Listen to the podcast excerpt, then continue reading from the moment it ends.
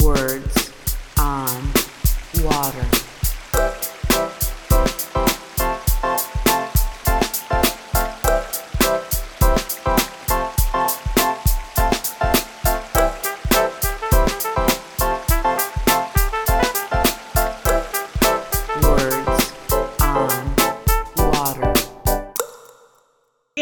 Work at Louisville Water Company, and for those of you who don't know, it is Louisville. That's how you say that name. Uh, Tennessee has whiskey, we have bourbon. So that is what makes us different. uh, I've been at Louisville Water Company for 23 years. Um, I like to say I'm a recovering journalist, as you'll see in just a moment. Um, and I really just fell in love with the business. So I like to say when I describe my work that it's all about getting and keeping a seat at the table. As communicators, I think you probably know we can scratch our way to get to the table, but we want to be there when you plan the menu, right? No one wants the sloppy seconds or just the leftovers. We want to be there when you're actually planning the menu. And that's what I've been very focused on um, over the last couple decades here at Louisville Water. So first, who who who am I? Um, my story is all about a cow, a chalkboard, a radio station, and a faucet. And so I'll put that in perspective. Um, when I grew up on a very rural farm in eastern Kentucky, a tobacco and a dairy farm, and I just knew that rural life wasn't for me. Um, I loved it, and my parents still are there, but I knew it wasn't where I was going to spend the rest of my life. And I always thought I wanted to be a teacher, which is why you see the chalkboard. But in high school, I got a job where I got to travel around the state of Kentucky promoting milk. So if you lived on a dairy farm, you had to promote the value of milk, and that involved a lot of county fairs, public speaking, milking cows, and doing radio programs and speaking to Rotary clubs. And I fell in love with communications at that point. So I went to college, um, got a degree in journalism, um, crisscrossed all around the state of Kentucky and landed in Louisville, where my husband was also working in the media. And I really thought that I was going to be the, ni- the next Diane Sawyer, like break barriers and do great things. Um, but at the time, we had Katie. She was a year old. And I always said when someone else fed my child breakfast, lunch, and dinner, it was time to find a new career. So I happened to know someone at Louisville Water Company in a conversation i said i am totally burned out. If you have ever if you ever have a job i might consider it. And she said oh we've got this brand new position. I'm going to add somebody to my team and you're you'd be perfect. Well this was 1999 i had no idea where my drinking water came from. There was no google. Louisville water didn't have a website. I didn't grow up here. I knew louisville water had a tower. Maybe they had water main breaks. I thought okay what the heck? I'll interview so I interviewed, I got the job, and I came in and they said, now your first assignment is to find a way for Louisville Water to be a lot more involved in the community. We had just trademarked our water, which you'll hear more about. And so they said, okay, find a partnership. Well, Katie was in daycare at this point and she was playing with water as a uh, in daycare as a water experiment. And I thought, that's it. So my first job at Louisville Water went back to the chalkboard. I wrote a curriculum on water, launched it in the schools. I have since done a documentary and a book on Louisville Water Company. And I plopped into the water business, and I guess you can say I drank the water because I have never looked back. Um, so, a little bit about me I am also curious, I am very creative, and I love a good conversation. Um, I always ask the question why. So, my role at Louisville Water um, has really grown from the lady who hired me in 1999 um, I was her second employee to growing a department that has a pretty massive footprint today. And the lady who hired me retired. She came back and she actually works for me now as a contractor. She likes to say that she does all the things she loves and none of the crap she hates, which means the paperwork and the budget. So uh, that's my story and a little bit more about me before I tell you how I built the team.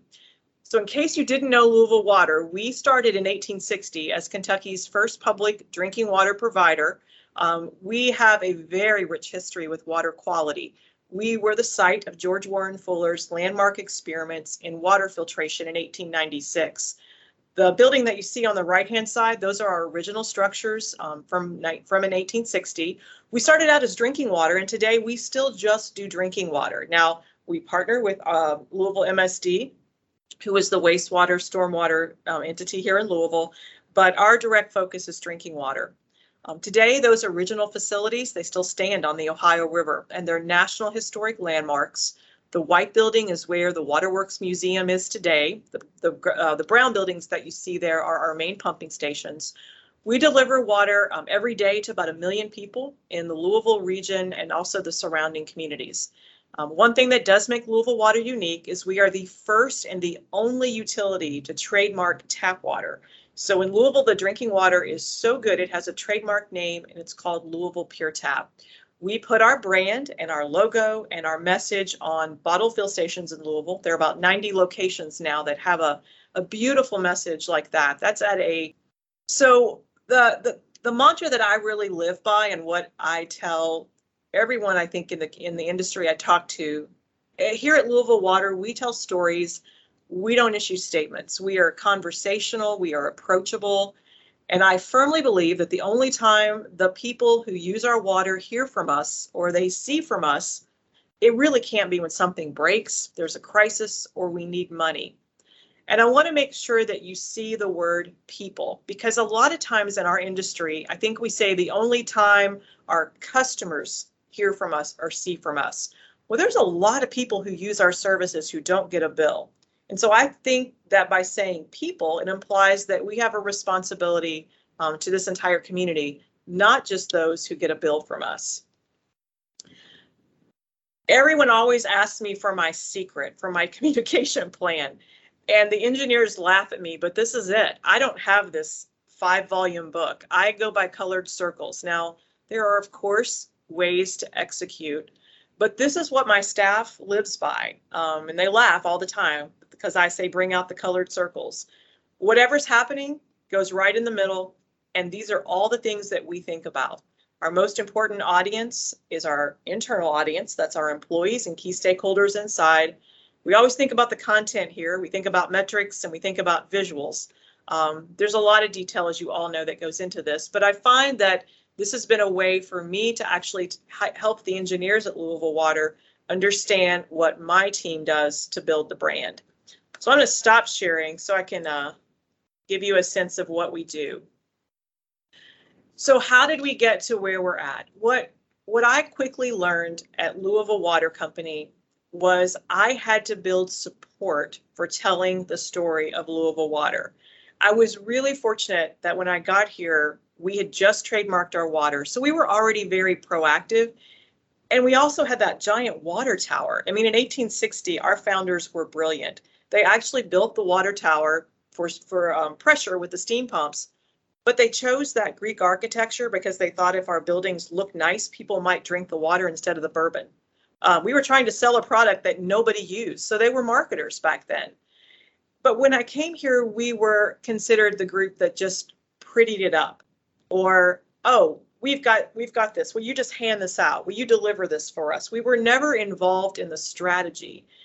And so what I realized very quickly is that in order to get the team built and to get our message in the community, I first had to start on the inside. And I had to build an understanding of what communications did. And then I had to find some brand endorsers in the community to build that up as well.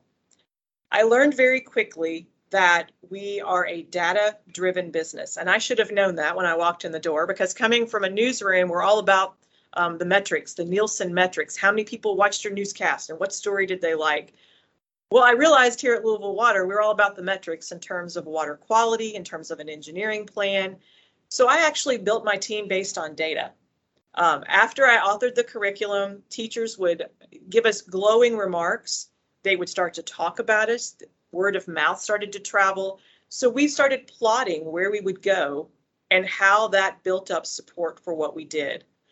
Um, we started walking the routes when the engineers would have a big project. And we found that if we didn't just come into the group and say, this is what we're doing, but we got into the community and let the community drive the message, then we could bring our engineering and our water quality teams along with us. Um, so it's really about understanding the story internally. The other thing that I, I focused a lot on is connecting the dots. So the education program was something we started with. Then we had the water itself and how do we elevate that brand. Um, we saw an opportunity with our original pumping station to put a museum in.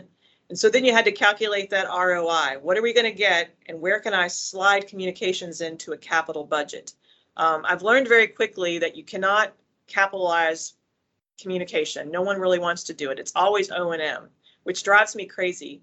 But I have found that if I get in on the front part of the project, that I have a better chance of getting money. Um, so I so so the metrics and the money have been really important for me. Um, but I also had to prove the value to the community, and by that it was just getting out in the community and selling our product, selling our team. I creatively put the team together. And here's what I mean by that. I'm not sure about your company, your utility, but FTEs are hard to get. And so I did a patchwork quilt, um, like I like to say. I have contractors, I had part time employees, I would eventually bring on some full time folks. So today, the footprint includes um, about 18 people who are a mix of full time, part time, and contractors. Now, we're working towards getting a lot of those folks into full time jobs because we're focused on succession planning. But I found that by creatively using the budget, I could meet the need. Um, we are not a traditional utility communications group. We do a lot of branding. You heard me talk about the water fill stations.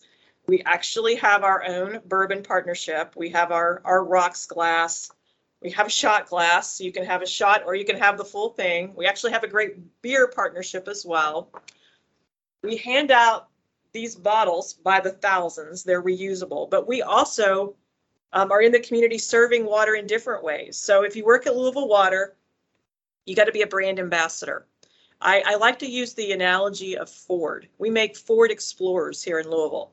If you work at Ford and you drive onto the lot in a Chevy or a Toyota, you have to park across the street because that's not the brand. It's the same thing at Louisville Water. Don't walk in with your Dasani or Aquafina because if you do, I'm gonna pour it in one of these bottles and I'm gonna say you gotta drink the brand. Uh, you may not be the brand, but you gotta have to drink the brand. How many times have you been to a meeting where there's bottled water on the table? Shame on us. Uh, it's it's unheard of. Why do we do this in the industry? I just I cannot get over this. And so I started becoming a, the brand ambassador here at Louisville Water Company. Many people would say I'm the brand police. Um, so we built our brand, we started getting community support, and suddenly when social media started, then we had all kind of organic ambassadors who love Louisville water, and the company realized it. They realized that we were onto something because we had trust. When the water mains broke, when we raised rates, when PFAS surfaces in the news, or lead or chromium 6, we had thousands of brand endorsers who say, That's Louisville water. They got that. I'm not worried. So we've been in the community. Today, our education program, we have eight people who teach for us. Um, we reach about 100 schools every year, and now we do virtual programming. Um, we serve Louisville Pure Tap at events all over the city. We have mobile water units.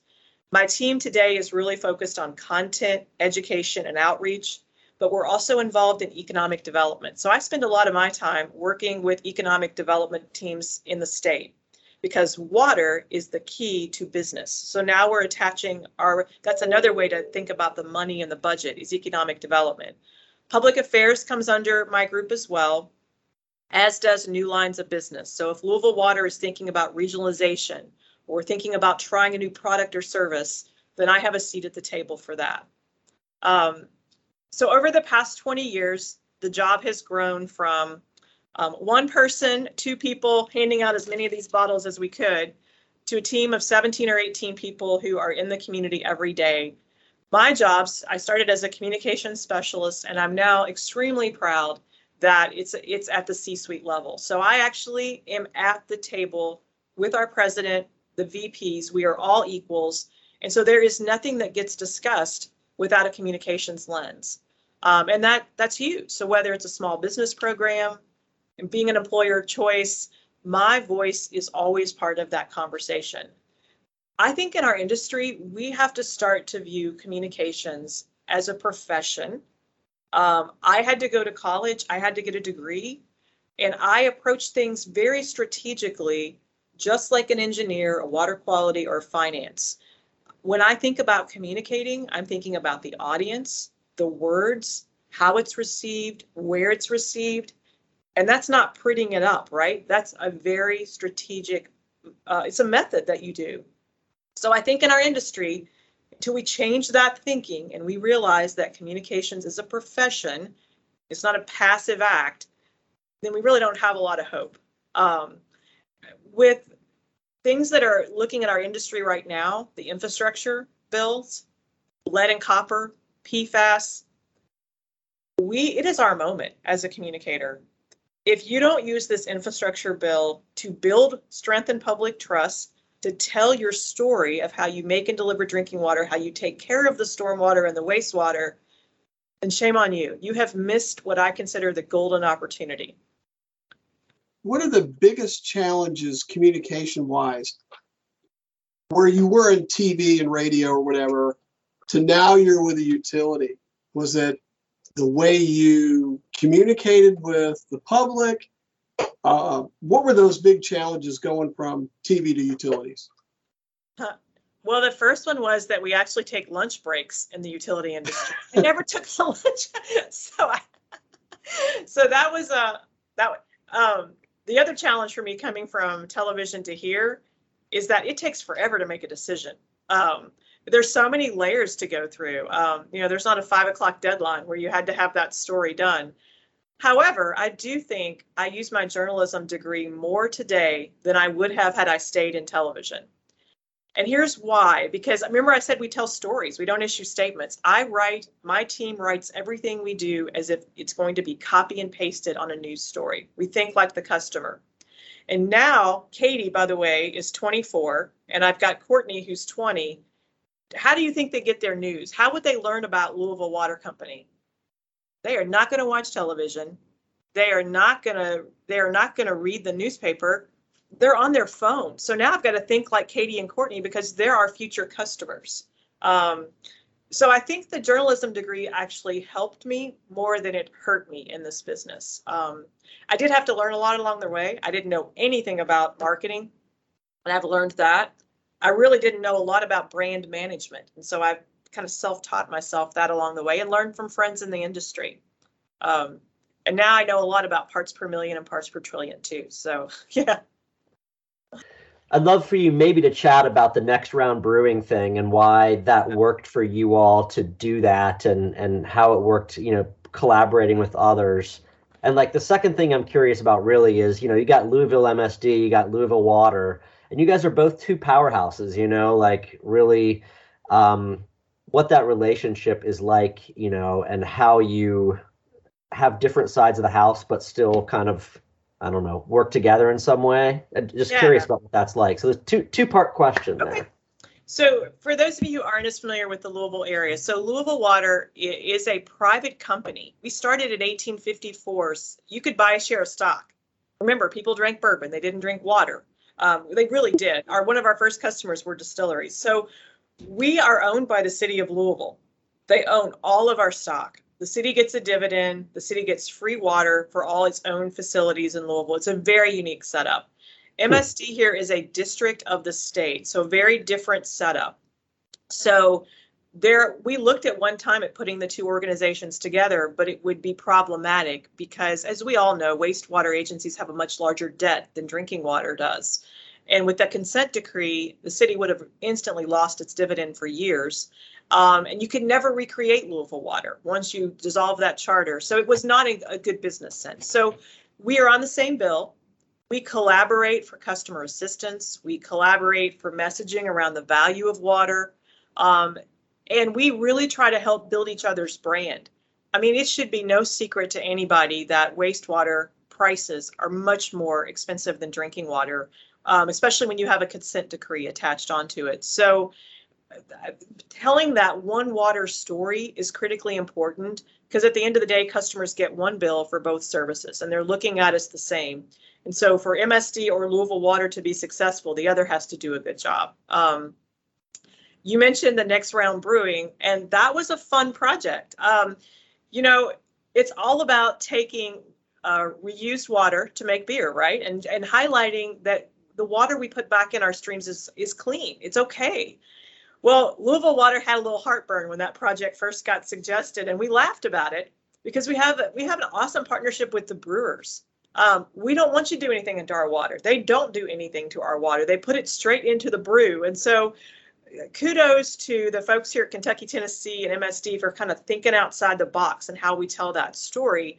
Um, the reason I really like Next Round Brewing is it's a great way to highlight the value of something we all take for granted, and that's water. But it also helped us talk about how we're an anchor in the community. What, where else do you, what else do you know that has a connection to every business and home in your city? It's water. And so whether it's a beer, whether it's bourbon, whether it's a hospital, the slugger bat, a school, anytime you can connect water to what matters in your city, then you can have a conversation about value. And so next round brewing for us um, was an awesome experiment. Um, it was a lot of fun, uh, and and and I know that that the, the idea of reuse isn't as popular in Kentucky as it is in a lot of parts of the United States, but that doesn't mean that it won't be one day. So elevating that message now, I think, is is really good. What have you found effective in ensuring that the messaging that you get out in the event of a an issue that occurs in the system, whatever that may be, break, you know, boil water, what have you, um, how do you how do you manage that most effectively so that it's clear, concise, and there's not a well, with, when it comes to risk communication, you have to have a foundation and the foundation has to be there before the risk happens. So, you know, we we are very upfront in talking about risk in drinking water. Um, we were we talked about PFAS to a community group last night, and and we'll take on the environmental working group if they do one sample in Louisville when I do samples every hundreds of samples every quarter. I mean, so you have to own your story, you have to know your facts.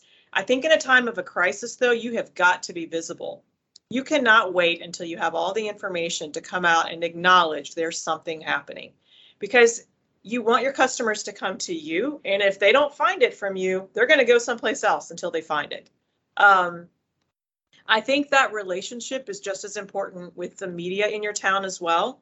And that's hard because I'm not sure about your city, but these are like 24 year olds working in the media right now who a lot of them don't even know where the water mains are located. And so we have to be very upfront. We have to be on ongoing with our dialogue with them. And whenever we have a crisis, our mantra here is we own the message and we control the story. And we do that by saying, you can get me three times a day. It's this time in the afternoon, at the evening. Those are our updates. We have trained the media to follow us on Twitter so that if there is a crisis, we go to Twitter first, and that's how we push out our information.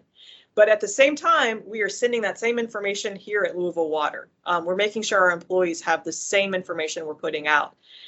Um, yeah, I just, but you just, when you have a crisis, you also have to be ongoing when there's not a crisis. If you're just not visible and you can't do it one way, um, and the other thing is I've really learned you've got to deliver the message where customers can receive it. Um, if it's a if it's a main break on the college campus, then we've got to be on social really quick. And you can't do Facebook. College students aren't on Facebook, right? So you got to pick your channel. That's where that strategy comes into play. Um, I think so often people we just we just want to be active when a crisis and but then we get mad with the coverage we got when I don't think we had any reason to get mad because we weren't active before then. Um, I think we have to remember that I'm a customer as well, and, and I'm going to be honest and tell you I don't know or I do know, and if I know a little bit, I'm going to tell you a little bit. Uh, yeah, there's no comment is not an option, and hiding is not either. So. Right, I think you kind of answered it, um, uh, Kelly, but um, right? Obviously, I mean, you have a diverse audience, right? You've got businesses, big businesses, small businesses, industry, and public users. So, um, you know, how do you focus a message, or or or is it one common message, or is it many different messages according to your audience? We take whatever's happening in the middle of those colored circles, and we tailor it based on the audience that needs to hear it. Um, and so, for example, if that's a thing on, let's just say it's PFAS and we're doing some testing and we know there's a story coming out, we're going to make sure our call center gets one message. We're going to make sure um, the elected leaders get one message, and the health department gets a very different message. Now, it takes a team approach to do that, um, but when we can tailor the message, we do it. Um, yeah, and not everything is a broadcast message either. It just depends on the story. Yeah, Yeah, so it's not always that simple. It's, uh, Yeah. yeah. I mean, it can be very complicated and you have to reach out to many different departments or divisions or individuals to get that message. out, And Right. it, you know, it's and it's not what you say, but how you say it. I mean, I had an aha moment the other day thinking about lead right now. How many of you have seen, and we've all said it too, I think, lead in drinking water. We're focused on lead in drinking water or lead in drinking water. We all know what we mean. What did the customer hear? Lead Lead in in drinking water. water. Lead and drinking water. And I'm like, oh my gosh, we've got to stop because we need to focus on the risk. The water's good when it leaves the treatment plant. We're focusing on plumbing, not so again, just simple things like that make all the difference in the world. words on water.